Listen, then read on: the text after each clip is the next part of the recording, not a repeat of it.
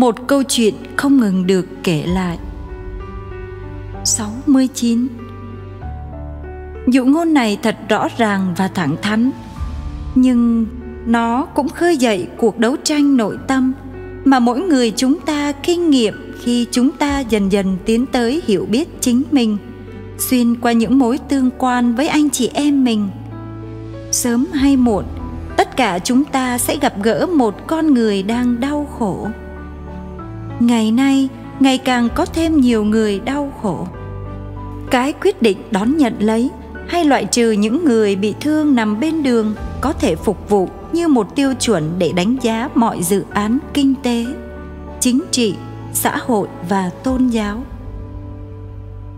Mỗi ngày, chúng ta quyết định hoặc làm những người samari tốt lành, hoặc làm những kẻ dựng dưng đi qua và nếu chúng ta mở rộng tầm nhìn đến lịch sử cuộc đời của chúng ta và của toàn thế giới, thì tất cả chúng ta đang hoặc đã từng giống như mỗi nhân vật trong dụ ngôn. Tất cả chúng ta có nơi mình một cái gì đó của nạn nhân bị thương tích, một cái gì đó của những tên cướp, một cái gì đó của những người bỏ đi qua, và một cái gì đó của người samari tốt lành.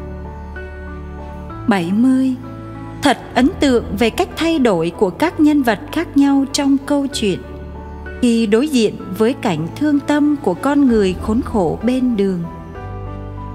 Những nét phân biệt giữa người Do Thái và Samari, tư tế và nhà buôn trở nên mờ nhòa, chẳng nghĩa lý gì.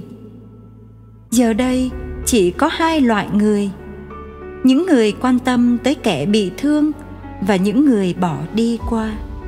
Những người cúi xuống giúp đỡ và những người tìm đường khác mà bỏ đi.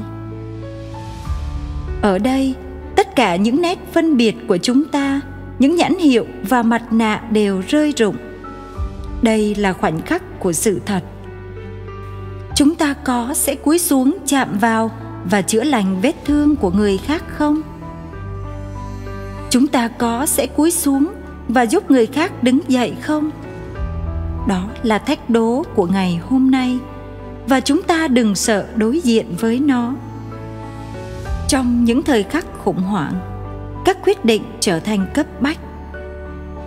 Có thể nói rằng, ở đây và bây giờ, bất cứ ai không phải hoặc là một tên cướp hay một người bỏ đi qua, thì người đó sẽ hoặc là nạn nhân bị thương tích hoặc là người đang vác kẻ bị thương tích trên vai mình.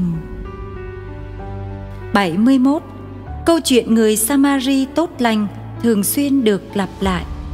Chúng ta có thể thấy điều này rõ ràng khi sức ì chính trị và xã hội đang biến nhiều phần của thế giới chúng ta thành một đường mòn hoang vắng.